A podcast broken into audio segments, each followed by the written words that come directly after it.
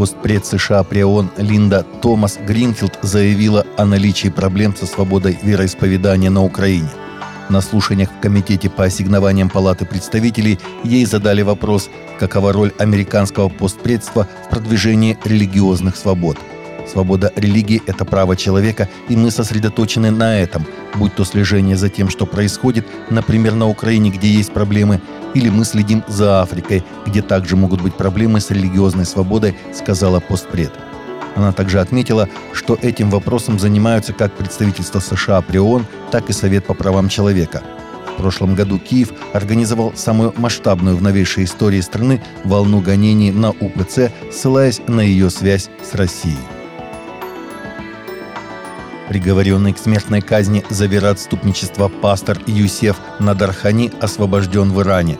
Лидер иранской церкви Юсеф Надархани был освобожден в воскресенье 26 февраля в рамках национальной амнистии, объявленной верховным лидером Ирана Аятоллой Хамейни в ознаменование годовщины Исламской революции 1979 года – Пастор теперь свободен и все еще находится в Тегеране, чтобы завершить некоторые формальные процедуры, связанные с его освобождением.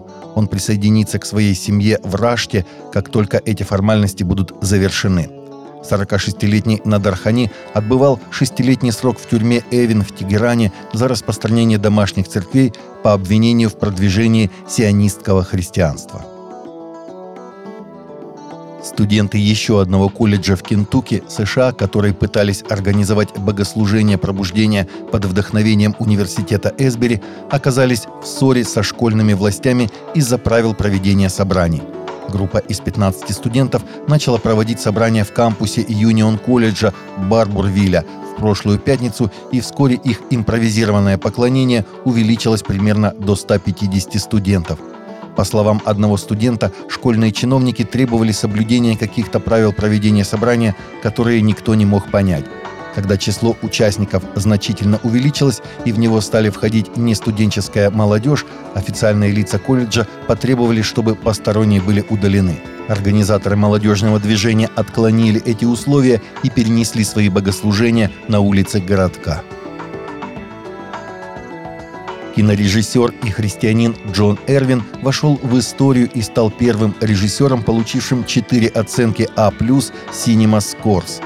Режиссер Джон Эрвин установил рекорд киноиндустрии, когда его новый фильм «Революция Иисуса» получил категорию А+, Cinema Score, что сделало его первым режиссером, получившим 4 высшие оценки – CinemaScore – исследовательская компания, которая опрашивает зрителей, чтобы оценить впечатление от просмотра с помощью буквенных оценок от А до F, сообщает результаты и прогнозирует кассовые сборы на основе данных. Ранее только три режиссера в истории кинопроизводства получили три оценки А+, Cinema Score.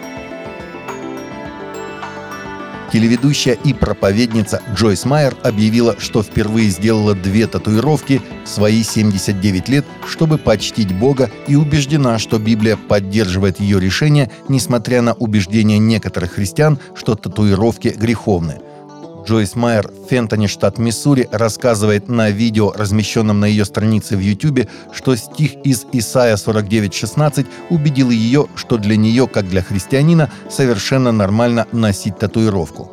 Некоторые из вас думают, что это нормально, а некоторые из вас думают, парень, если ты сделаешь татуировку, то ты на пути в ад – Думайте себе, что хотите, но не судите людей, которые делают то, что, по вашему мнению, они не должны делать», сказала Майер аудитории, в основном женской, собравшейся на одном из ее мероприятий прошлой осенью.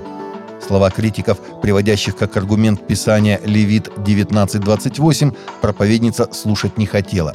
Вместе с Майер татуировку сделал себе и ее муж Дэйв.